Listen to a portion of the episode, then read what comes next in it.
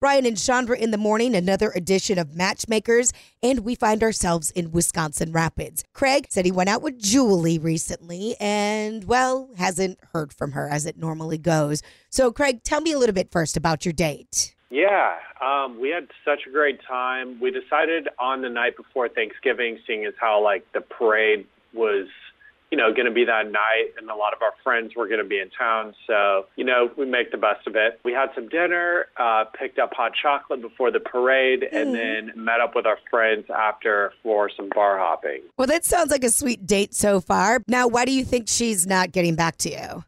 First of all, it's been over two weeks, and I haven't really heard anything. Uh, I know she caught some bug that was like going around, so she was sick.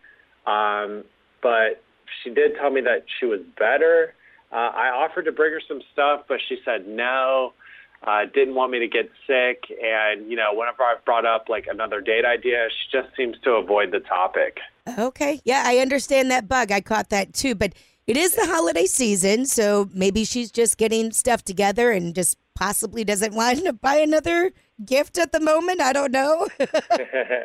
I mean, I could definitely understand that, but I don't know. Could you like try getting a hold of her just to see if that's the case? Like, she's a really fun person. I would like love to kiss her under the mistletoe, if you know what I mean.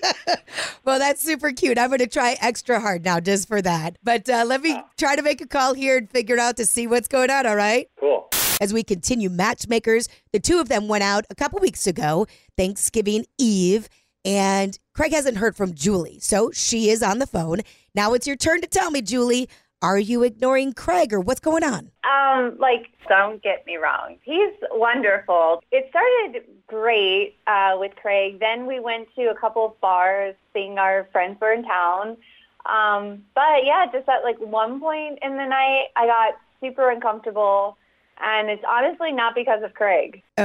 Okay, so what do you mean by that? I'm not sure if it was because of the drinks, but like one of the couples we met up with just they just rubbed me the wrong way, and I mean like almost literally. Wait, what? Yeah, the girlfriend would bump into me a few times, would lean over and just just as if she was like having a girl talk with me, but Sure. would rub my back while like just asking me, you know, get to know you questions. Okay. Which I understand girls can be like touchy feely at times, but I don't know. Like for her, it was just a little too much.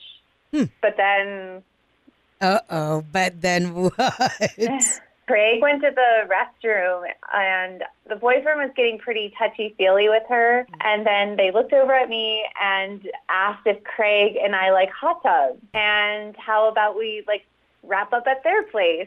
well, that might be a little different first date, I guess. Yes. I know the question sounds like innocent, but there was just like this look in his eyes and the way that she was acting all night long. I just thought maybe they were like swingers or something. And that's just so not me. It's quite an assumption, but you never know. So you've been ignoring Craig for this reason?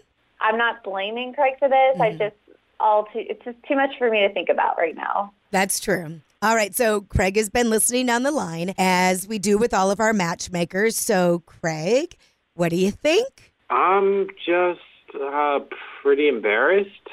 um, first of all, I know who she's talking about, and I don't think they're that way. They just like to have a lot of fun and tend to get a little crazy. Julie might have nailed it on the head then, but we don't know for sure. Sorry, Craig. Like it really had nothing to do with you and I was just uncomfortable, wasn't going to explain it there. And then with everything else happening right now, it just isn't the time for me to even think about a second date.